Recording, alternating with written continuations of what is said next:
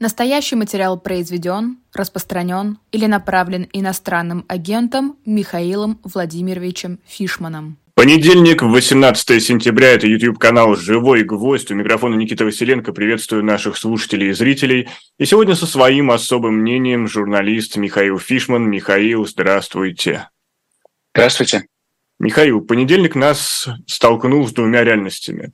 Первая – это реальность ТикТока – где сейчас все задаются вопросом, как часто ты думаешь о Римской империи. А вот вторая реальность – это реальность нашего политического рунета, суровая реальность, где все задаются только одним вопросом – куда делся Рамзан Кадыров? И почему эта новость стала номер один? И вообще, где здесь новость, Михаил? Эм, хороший вопрос, где здесь новость? Э, ну, новость, очевидно, заключается в том, что что-то происходит. Эм, мы не знаем, что с, э, с Кадыровым, но сама вероятность, что с ним какая-то серьезная большая проблема или там, как уже об этом сообщали, он, э, он уже умер, или он еще жив, но или он в очень плохом состоянии, что, наверное, наиболее вероятно, но так или, так или иначе, он эм, где-то в этом виртуальном разговоре завис между, между жизнью и смертью, само по себе это является новостью, потому что, эм, потому что Кадыров – это, конечно, значительная фигура э, в в, в нынешнем а, путинском режиме, и его перспектива а, от, от, от его перспектив зависит очень многое, в том числе и положение самого Путина. Поэтому это, конечно, конечно важно. Один из моих сегодняшних собеседников сказал, что это новость номер один, потому что все политическое поле зачищено, и даже здоровье Кадырова – это уже политическое номер новость номер один. Согласны ли вы с моим собеседником? Ну, я считаю, что она новость номер один не потому, что все зачищено, а потому что, ну, потому что сама фигура э, Кадырова исключительно важна. Э, это одна из таких основополагающих э, конструкций э, режима э, нынешнего, и поэтому Э, исключительно важно, что с ним происходит, и любые слухи о его здоровье, они, конечно, э, резонируют очень сильно, потому что действительно от этого э, много чего зависит. А перспективы России в некоторой степени в, далеко не маленькой. И, по-моему, дело в первую очередь в этом, а, а во вторую уже в цензуре. А, но вчера, например, появилось опровержение, небольшой ролик, примерно 16-17 секунд, где Рамзан Кадыров гуляет по городу Грозному. Метаданные показали, что действительно это было записано в воскресенье, и некоторые другие какие-то обстоятельства совпадали. Но почему люди не поверили этому ролику?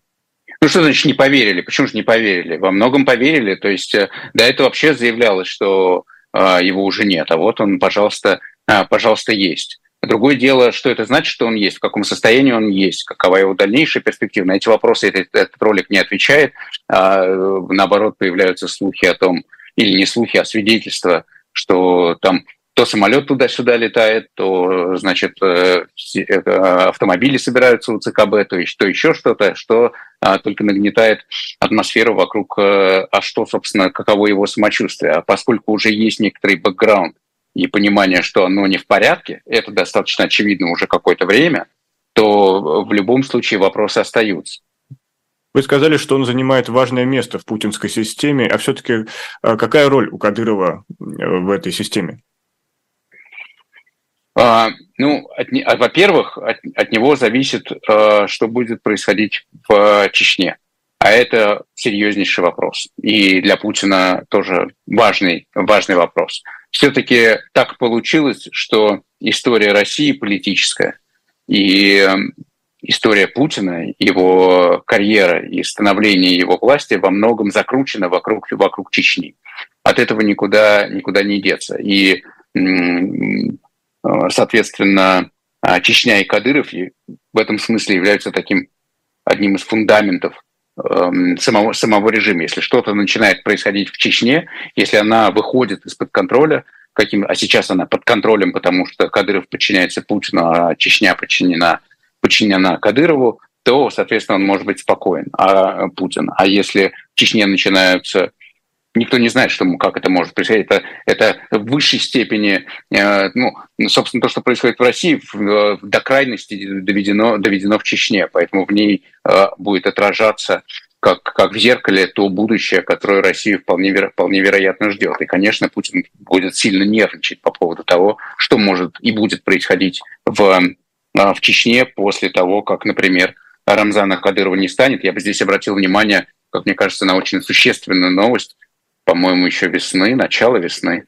когда Кадыров представил своего сына а, Путина. И это серьезная, это значительная а, история – которая показывает, что ну, буквально Путин знакомит с э, наследником. То есть вы свою... видите некую операцию преемник э, в этом Ну, акции. безусловно, в этом, безусловно, в этом сомнений нет, тем более, что такое уже один раз произошло с самим Рамзаном Кадыровым, которого Ахмад Кадыров, его отец, ввел в Кремль и представил Путину как своего как своего преемника, что, что и произошло. И а, понятно, что с точки зрения Путина вот этого преемничества, оно а, может выглядеть только династическим образом, и так, видимо, должно произойти в, в Чечне. И в этом смысле это серьезная новость. Но то, что вот именно ознакомился с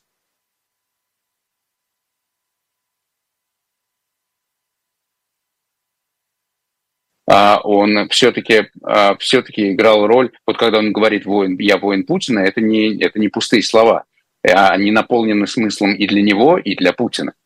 И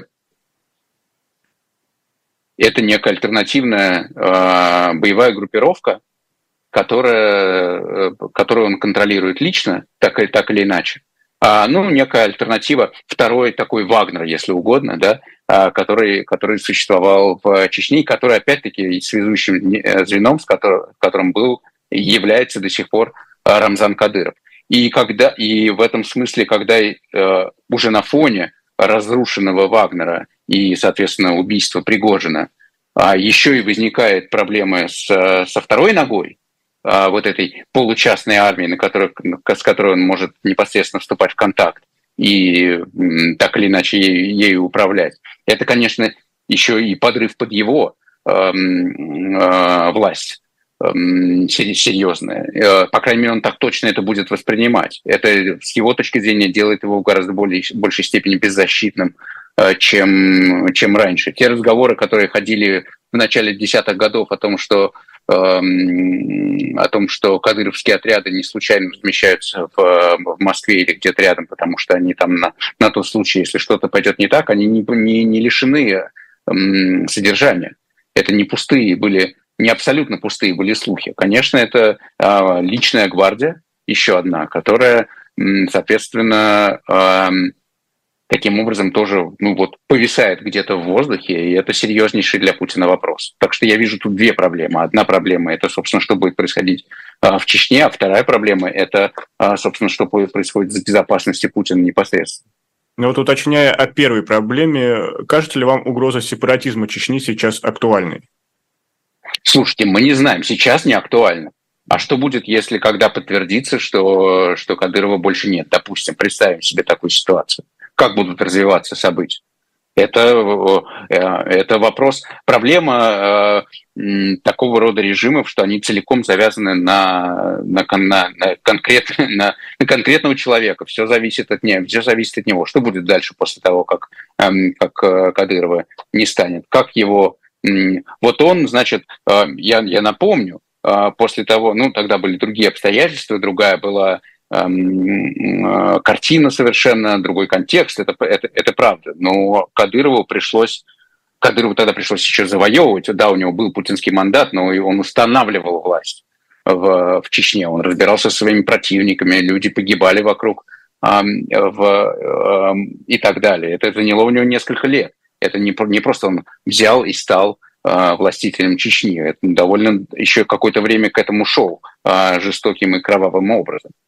А, вот что с ним происходило. Теперь его, каков авторитет его преемника будет? Как эта система будет работать без него? Это все открытый вопрос, у меня нет на них ответов. Наверное, есть люди, которые могут э, дать хотя бы приблизительные, хотя точных, э, думаю, не существует на сегодняшний день. Конечно, конструкция становится гораздо более шаткой. Но, Михаил, вы новостной ведущий с большим стажем, вы большой журналист, и все-таки можете дать какой-то совет обычному человеку, который хочет отделить информацию, настоящие факты от информационного шума, все, что касается новостей, э, связанных с Рамзаном Кадыровым. Как это сделать? Ну, понимаете, когда, когда и если Кадыров, э, Кадыр, Кадыров умрет, мы об этом узнаем. Это, ну, это невозможно скрыть. Это так, так не бывает.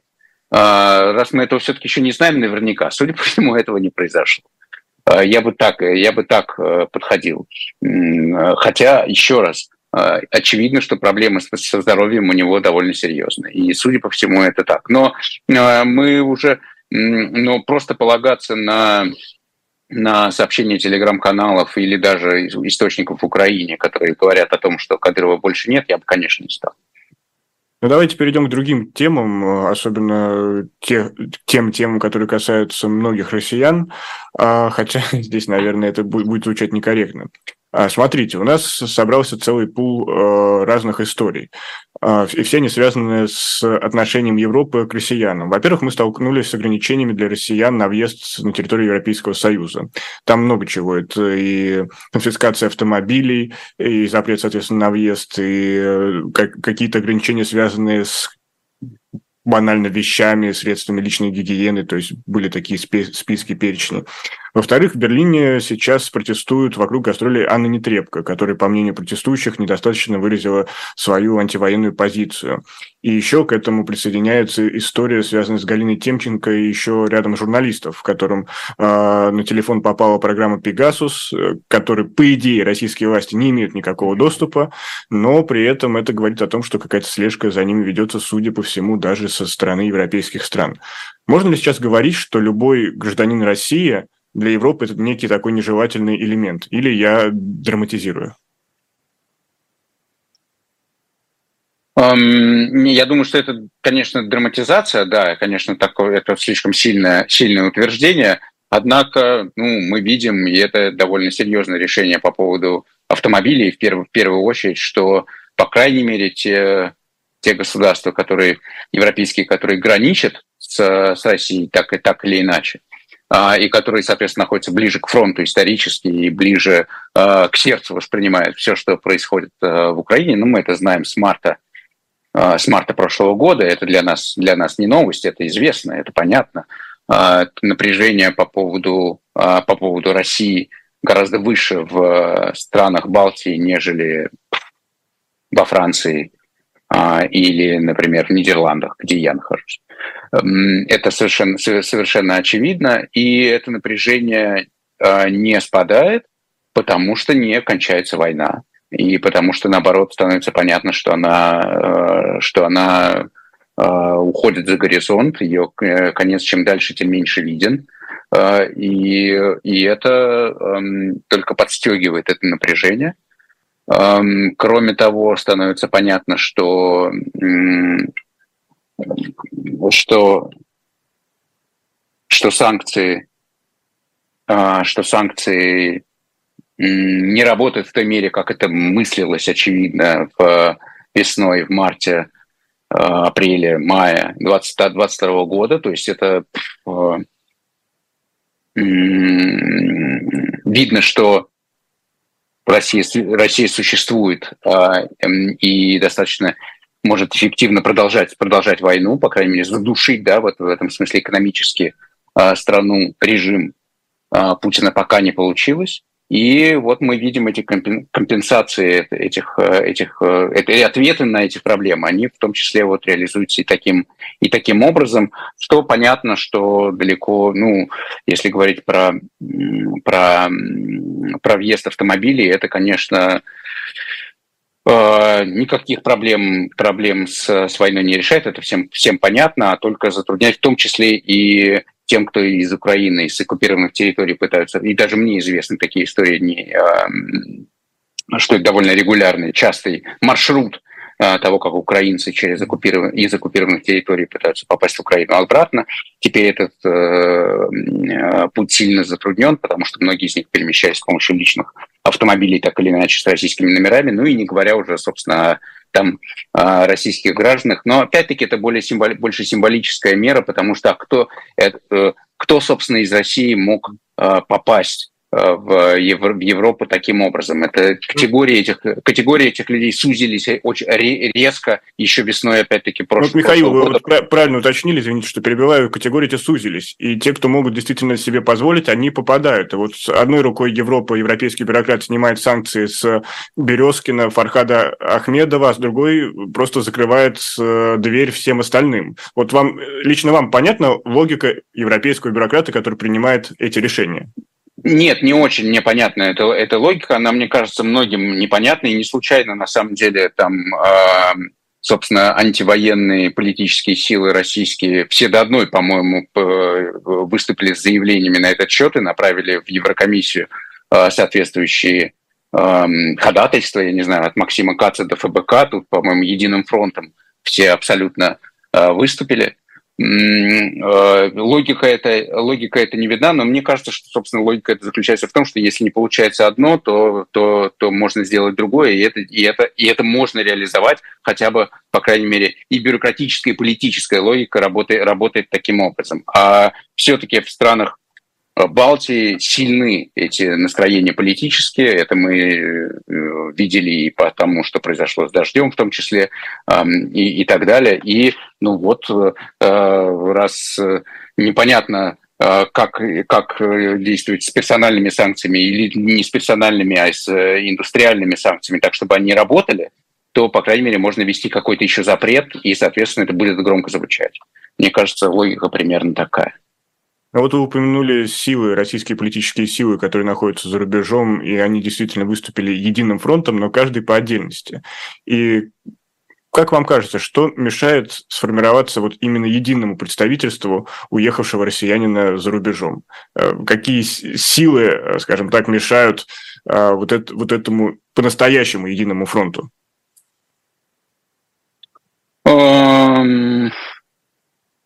Ну, это хороший вопрос. Э, отдельный вопрос э, по состоянию сегодня вообще нужно это или нет. Это тоже такой отдельная тема, тема которая ну, заслуживает, заслуживает э, обсуждения. Мне кажется, что, что этот единый фронт невозможен.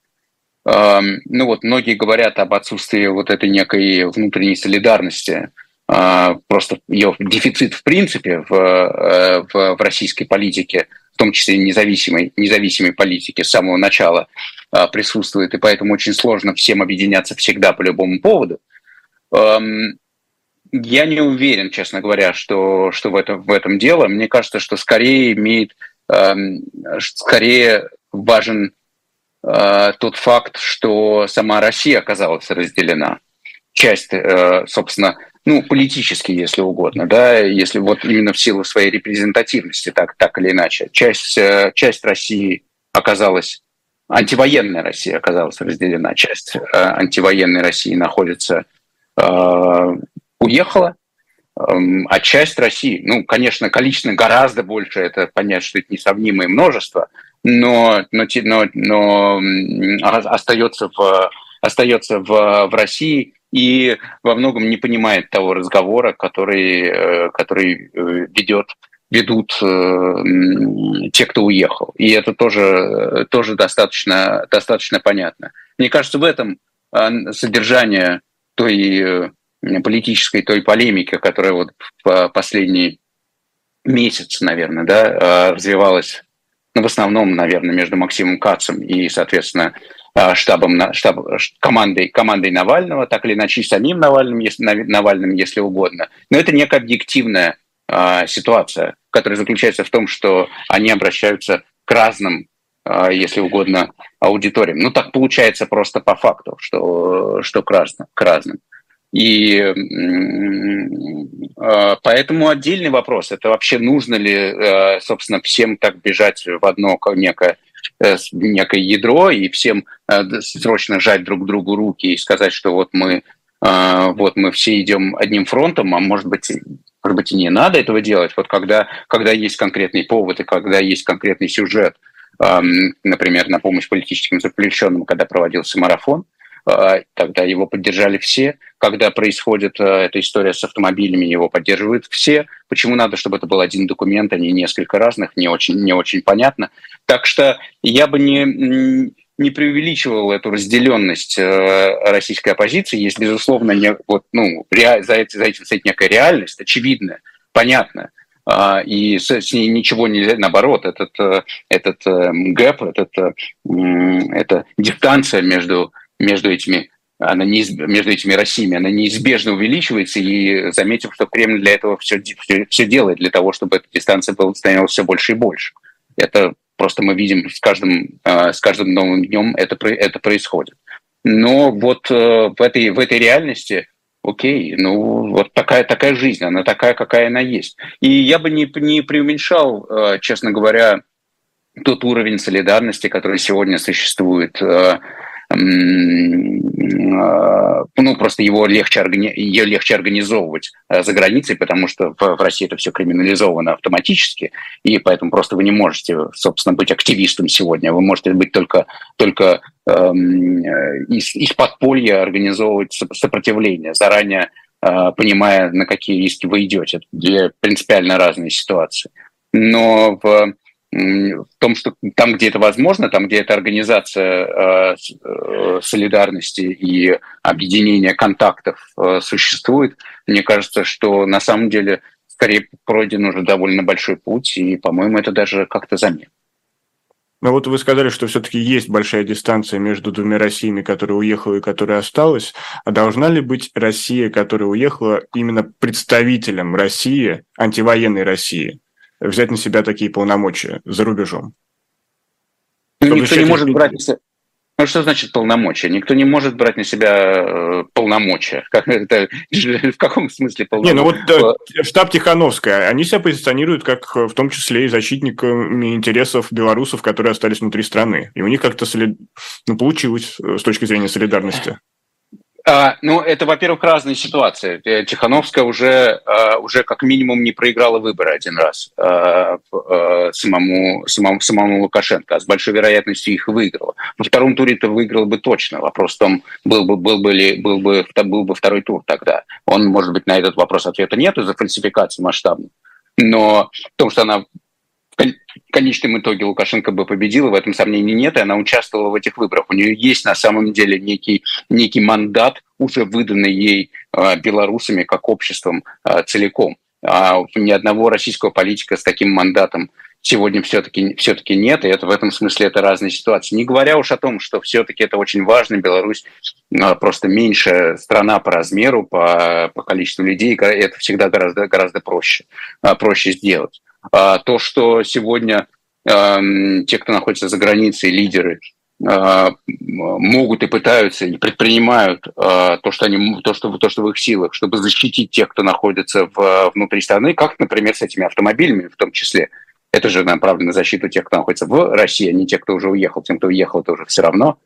А, это уже не, это уже не касается. Но это нормально, абсолютно а, логика и, и, и политическая работа. Это не означает, что кто-то взял и выставил, вот я представляю всех, всех россиян. Это означает, что мы все делаем, что можем. Ну вот что можем, то и, то, то, то и делаем.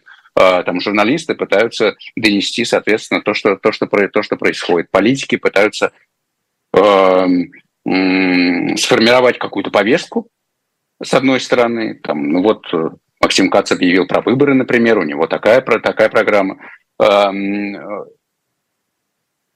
а с другой, а с другой стороны, просто заниматься конкретными проектами по помощи, э, помощи конкретным, конкретным людям, будь то там спасти от мобилизации или просто, просто получить, получить убежище, или как, каким-то образом помочь тем, кто находится э, в э, внутри или уехал и находится и находится в неком неком поиске и завис таких тоже очень таких тоже очень много. Это тоже требует большой работы и тоже я насколько я понимаю ее многие ведут ну вот смотрите, долгое время, например, Алексей Навальный считался представителем городского а, рассерженного класса.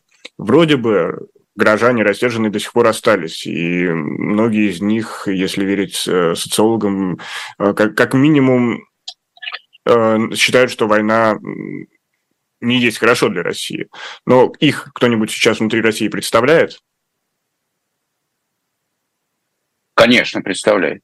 А, Навальный представляет, безусловно. Проблема в том, что он сидит в тюрьме, и его очень плохо слышно поэтому. Но то, что он их представляет, в этом нет э, сомнений. То, что он э, видит э, свою миссию в этом, э, и это то, тоже совершенно очевидно. Кроме того, его положение э, делает его, конечно, гораздо ближе по, по, по факту к, э, к той аудитории, которая находится в России, потому что он сидит в тюрьме.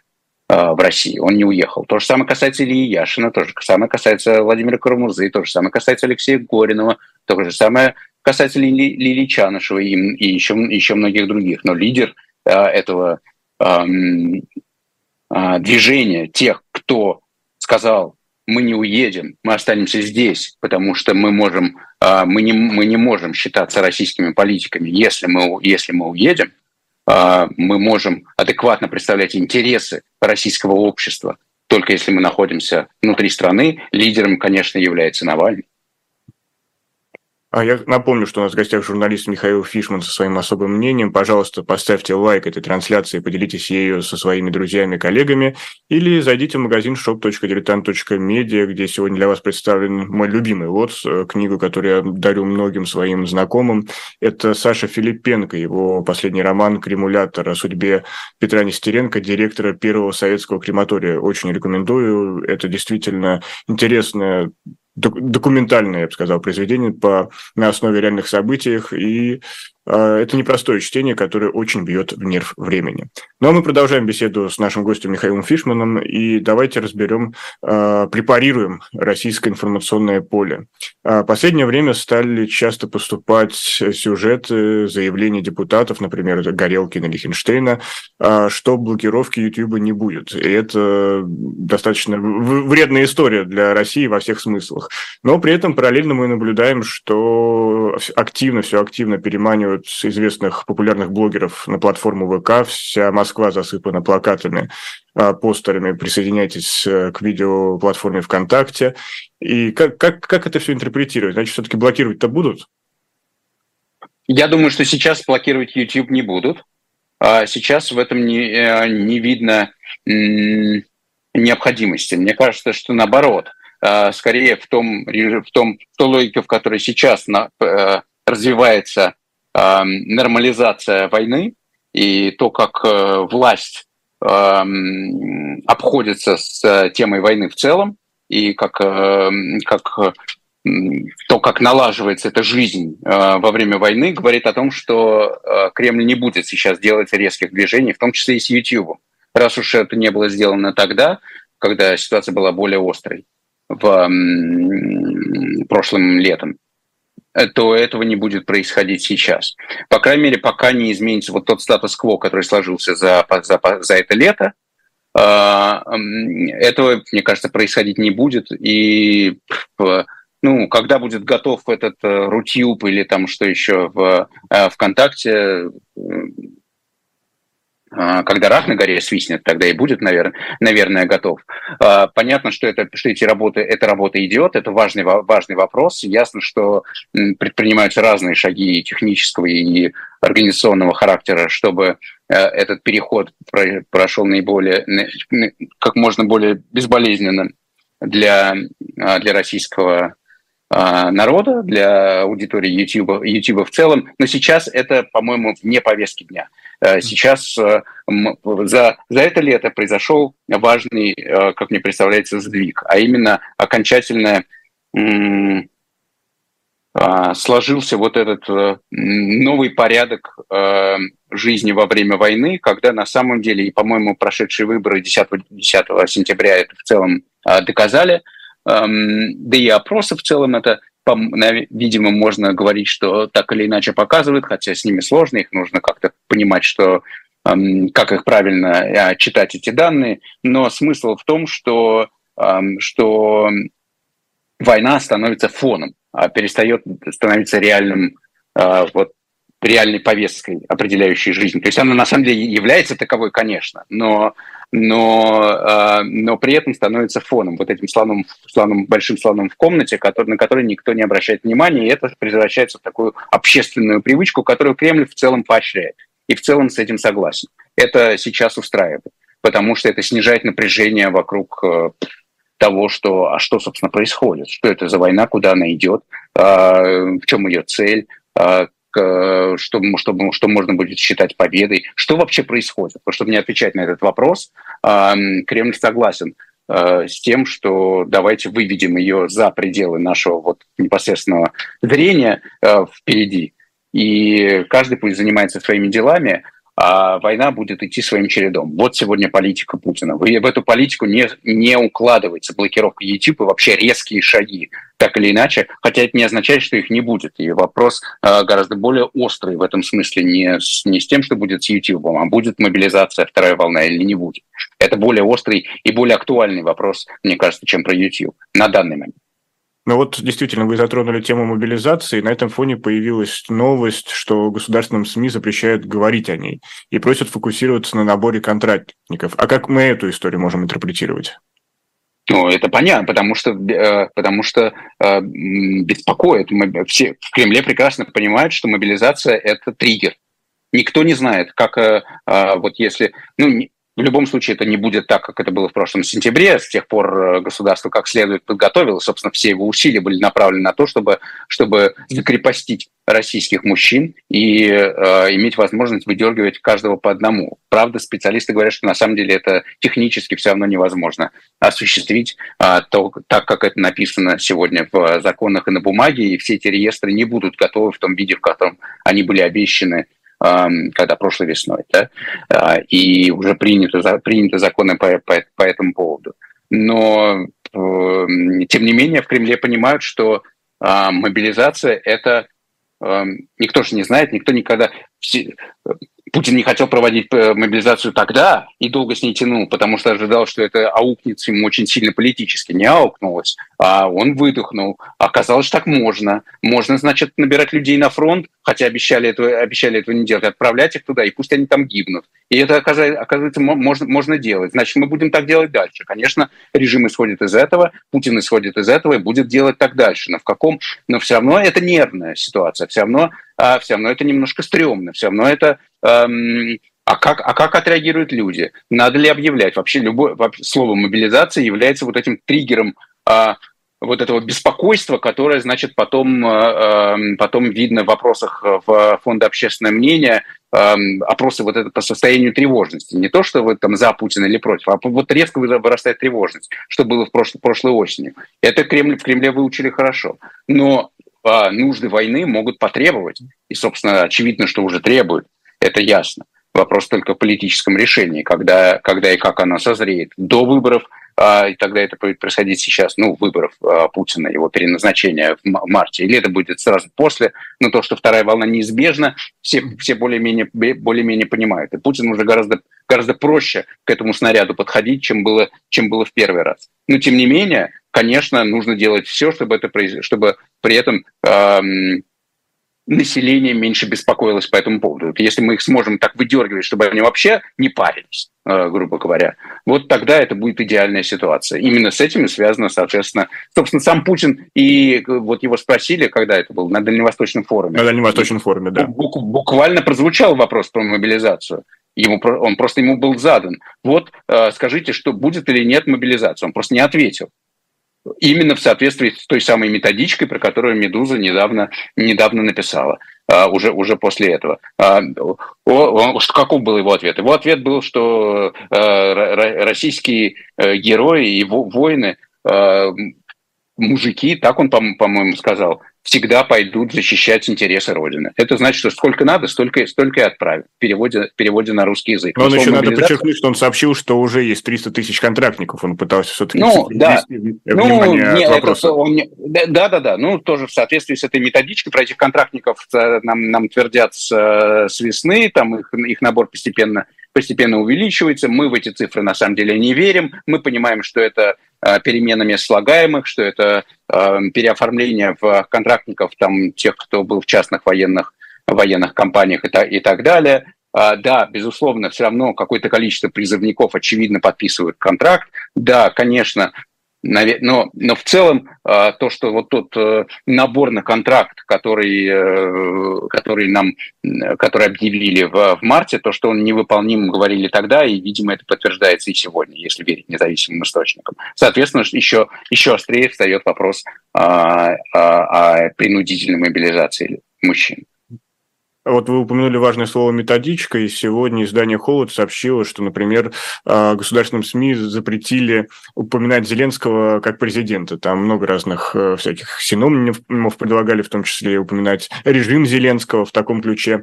Но вот эти установки, которые периодически спускают из администрации президента, это какие-то, какой-то хаос, то что-то хаотичное, или это часть большой и продуманной кампании, как вы считаете? Мне кажется, это как раз, э, эм, как раз в логике той самой эм, э, нормализации войны на перспективу. Это, э, это переход в, в режим война надолго.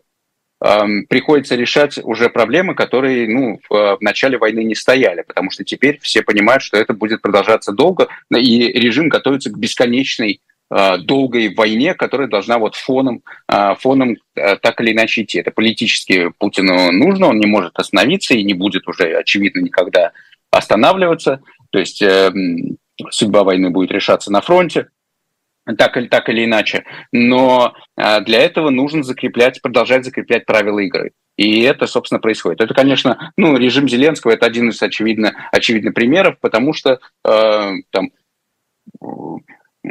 то же самое, это ну, продолжение индоктринации, которая там и учебники у нас уже, и там разговоры о важном. Вот система должна, а, должна э, в ней должно быть понятно, что является истиной э, с точки, с точки зрения государства, ни у кого не должно возникать по этому вопросу. Это, этот урок каждый должен учить теперь, э, теперь в, в разных вариантах, в разных формах, на разных стендах, в разных классах а, и так далее. Но везде этот урок будет одним, одним и тем же. Ну, про поводу режима э, Зеленского это довольно э, это забавно еще и в том, что это симметрично, конечно, относительно того, что происходит, собственно, с режимом в России. Вот там, это там государственный переворот, и там режим Зеленского. Нет, ребята, на самом деле государственный переворот произошел в России, и режим как раз находится здесь, а, в, а Зеленский демократически был избран президентом, и мы даже помним, как это все происходило, и как его Кремль поздравлял с этой победой. Ну, не поздравлял буквально, а, наверное. Но, по крайней мере, тогда еще воспринимал их гораздо, гораздо более... Он проявил готовность к сотрудничеству, насколько мне не и тогда, и тогда и, и тогда не объявляли, что, что Зеленский это, а, это еврей на, на службе у,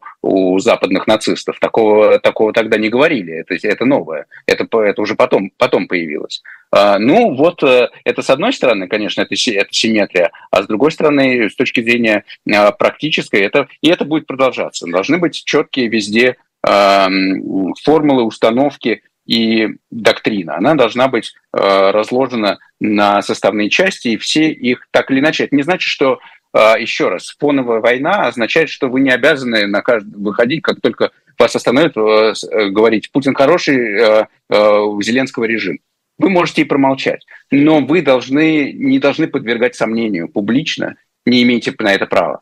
А, это, это уже криминально наказуемо. Вот те установки, которые существуют. А, соответственно, те, а, соответственно государство путем там, своих средств массовой информации, а, аппарата принуждения и, и так далее должна эти установки внедрять в, в общественную жизнь, и они должны стать просто реальностью. Вот просто вот такая же. Это вот это северокореизация э, России, когда Северная Корея вот ну просто не, до, до, до такой степени никогда не дойдет, но это путь в эту сторону, когда э, Северная Корея считает, что она побеждает в той войне, которая закончилась э, де-факто закончилась 70 лет назад. А какой запас прочности у российской пропаганды? Потому что если поскрести любое заявление, не знаю, пропагандиста или чиновника, то противоречие на противоречие складывается. даже когда Путин сказал, что Россия обогнала а, Германию и стала там пятой экономикой по какому-то показателю, это легко опровергалось э, множеством других э, каких-то э, таких статистических данных. Но вот все равно в пропаганду верят, она работает. Э, хватит ли этого запаса прочности? Что должно произойти, чтобы вот люди перестали верить в пропаганду? А что такое верить в пропаганду? Люди верят в пропаганде? Это отдельный, отдельный вопрос. На какой степени люди верят в пропаганду? Да, давайте а, разделим, а да, какой, два вопроса. А в, какой степени, а в какой степени люди мирятся с, э, с пропагандой? И как бы э, э, задача пропаганды не в том, чтобы ей поверили, а что, в том, чтобы было понятно, что нет альтернативы а, другому взгляду, то он отсутствует. Вы не можете, вы, вас, вас подавляет объем а, пропаганды в том смысле, что вы не нет другой точки зрения, ее не может быть, она является опасной, и, эм, и вы будете рисковать, если, если вдруг встанете на эту точку зрения, по крайней мере, публично. Вот в чем задача пропаганды. А верит ли, э, верит ли, верит ли большинство российских граждан, что, не знаю, Коношенков говорит правду в своих сводках? Ну, уверен, что нет. Верят ли они, что Путин говорит правду? Нет. Это как раз э, древняя, древняя, древняя российская привычка эм, читать, читать между строк, точно так же не верили программе «Время». И сейчас примерно то же самое, очевидно, происходит, просто в гораздо более агрессивном форме со стороны, со стороны, со стороны пропаганды. Ну и в этом ее устойчивость, потому что она, она становится вот этой частью жизни, которой ты понимаешь, что у тебя нет альтернативы, и ну, будем, буду слушать этот утюг, а что, куда, куда, куда деваться? это, поскольку выхода нет, нет никакого пути а, обхода, никакого спасения, никакого а, от тебя ничего не зависит. Мне кажется, это самое главное вообще в том в отношении в отношении людей к этой к этой войне с самого начала. Не активная ее поддержка, а понимание, что от тебя ничего не зависит, ты все равно ничего не можешь сделать.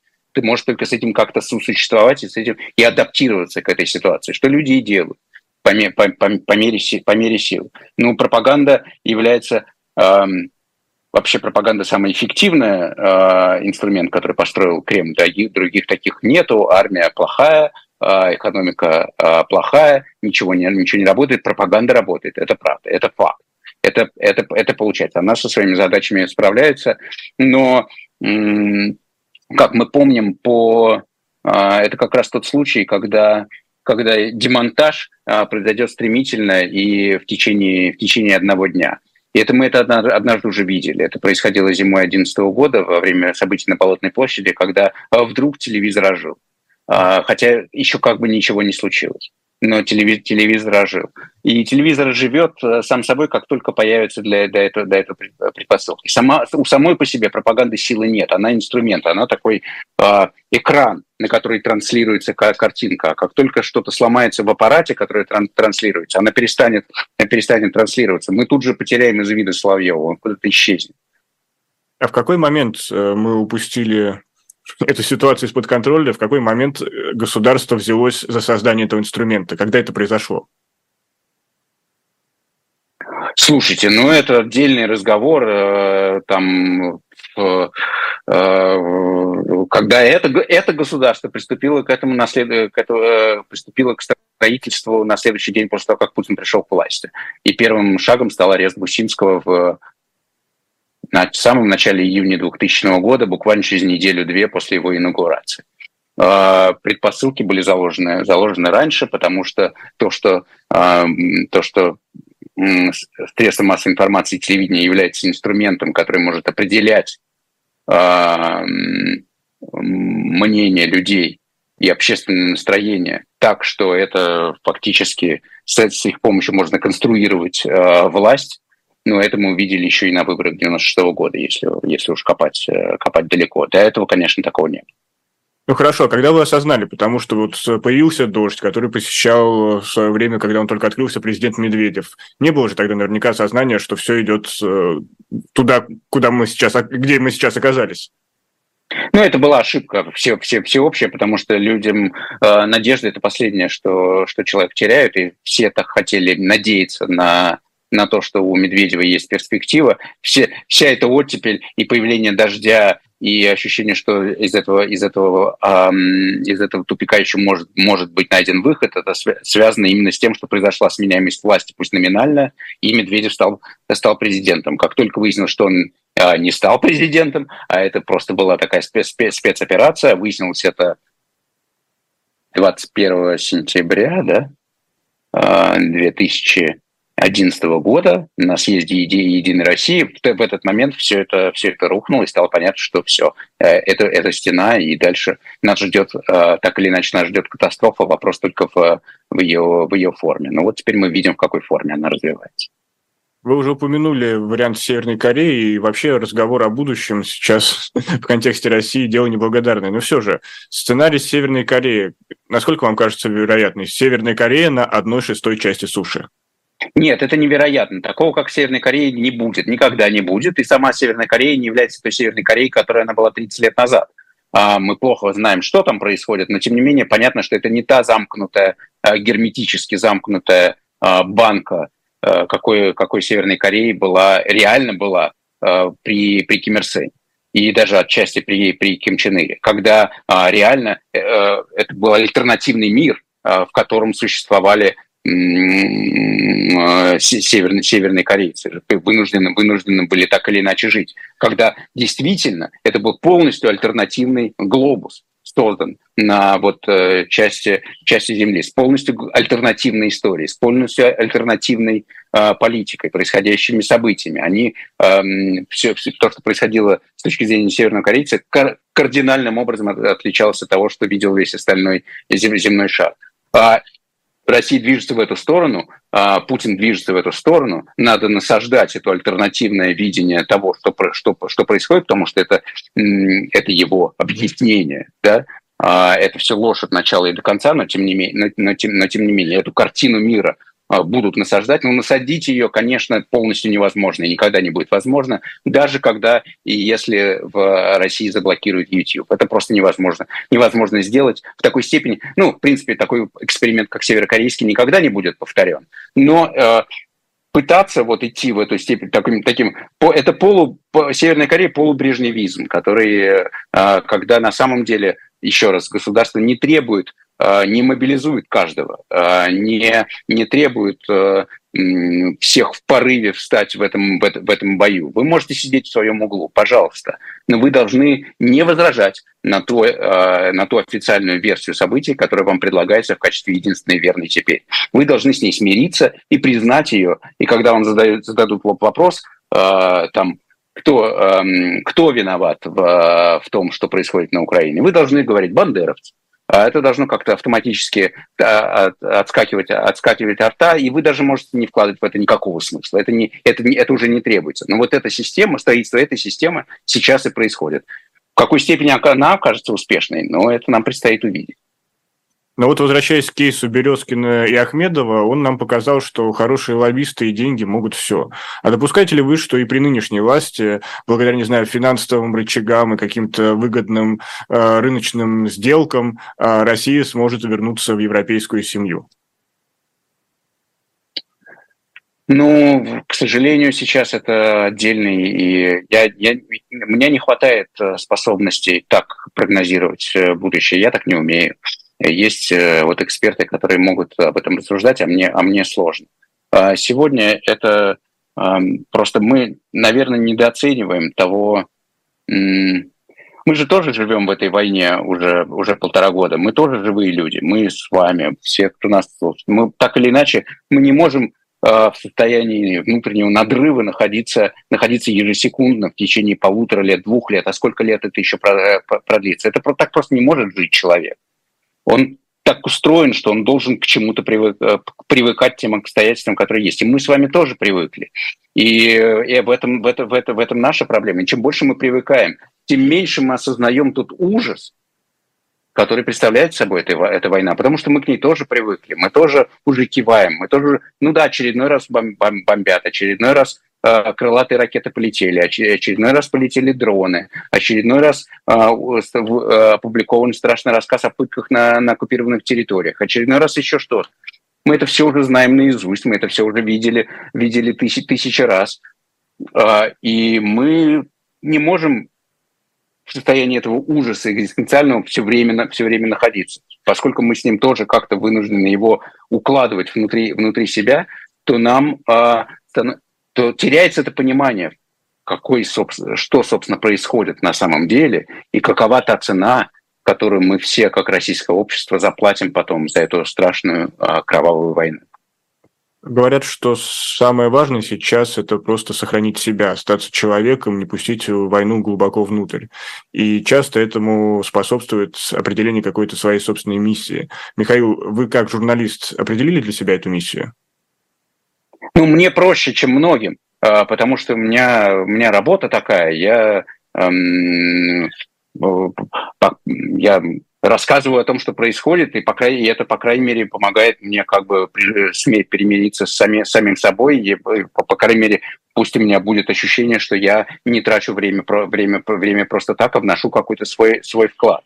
В этом смысле я нахожусь в привилегированном положении, если угодно. Но миллионы людей э, э, и в России, и вне, и вне России вынуждены этот, э, этот э, экзистенциальный ужас нести внутри себя и как-то в не, и как-то с ним, э, с ним, с ним существовать. И это, конечно, огромная э, проблема и огромный вызов и, и большая доблесть со стороны очень многих, кто, кто ну, как сказать, не теряет внутреннего напряжения внутри своей войной. Особенно, когда ты находишься, находишься в России ты понимаешь, что ты все равно зажат, э, зажат рам, э, конкретными рамками и находишься в, в условиях, ну, оккупации, если угодно. Она никуда не делась э, в этом смысле.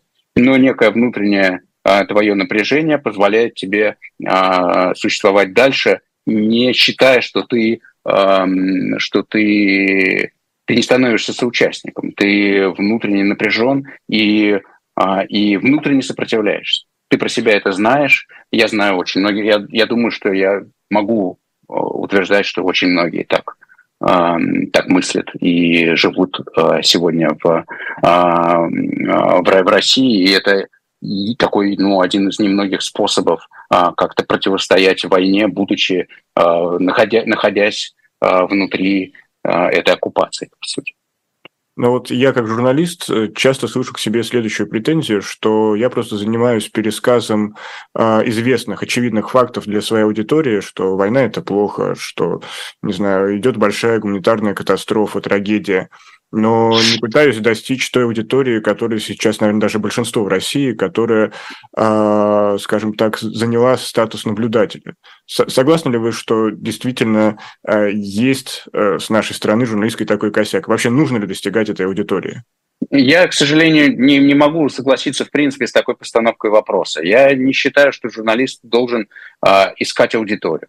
Э, не это является его задачей. Это, если угодно, менеджеры пусть думают а, о том, как правильно строить а, СМИ, там, я не знаю, а, и так далее. Задача журналиста не, не, является, э, не, не, не, не, не является говорить так, чтобы это кому-то понравилось. Это, в принципе, не является его задачей.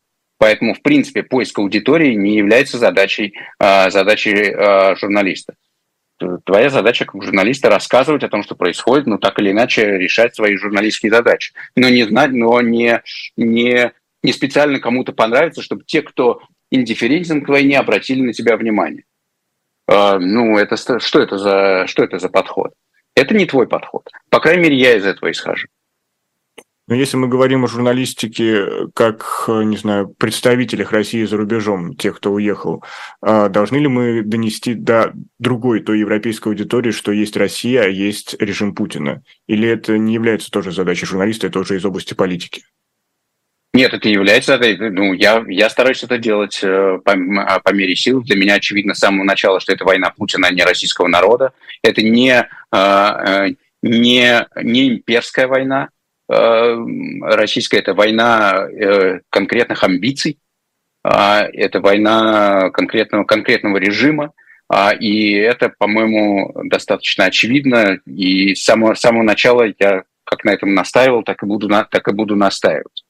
А, ну, дальше возникает много проблем, которые все равно ты должен как-то, не знаю, ну, все равно их нужно как-то осознавать, что это означает, что такое режим, что такое власть, каким образом, зачем Путину эта война сегодня, например, ну, например нужна и, и так далее. Это то, чем я пытаюсь заниматься и, соответственно, соответственно э, рассказывать. И мы все должны пытаться рефлексировать э, и пытаться понимать и думать о том, какова какова все-таки при этом степень нашей личной ответственности в том, что происходит, потому что мы не можем ее с себя снять в любом случае. И что мы можем сделать для того, чтобы эта война закончилась побыстрее. Я напомню, что у нас сегодня в гостях журналист Михаил Фишман, это его особое мнение. И последний, наверное, вопрос на сегодня, у нас остается совсем мало времени. Даже несмотря на все те ужасные новости, которые мы наблюдаем, Михаил, вам удается сохранять оптимизм? А, хороший вопрос. А, я стараюсь. А, я, я, я стараюсь, но надо, надо, надо, надо понимать, что, конечно, устойчивость э, путинского режима и, та, а, и то, на что он готов пойти а, за последние несколько, за, вот за эти летние месяцы, это месяцы, ну, ну, это все произвело в том числе и на меня довольно большое впечатление. Ну что ж, э, все равно хочется в конце сказать, что я беседовал с оптимистом и журналистом Михаилом Фишманом. Это «Живой гвоздь», программа «Особое мнение». И сегодня мы уже прощаемся. Оставайтесь с нами, потому что впереди на «Живом гвозде» еще много замечательных программ. Ну и следите за другими нашими анонсами. И также призываю всех поставить лайк, поделиться этой трансляцией с друзьями или коллегами и поддержать нас в магазине shop.diletant.media. Ну а пока всего самого доброго, берегите себя.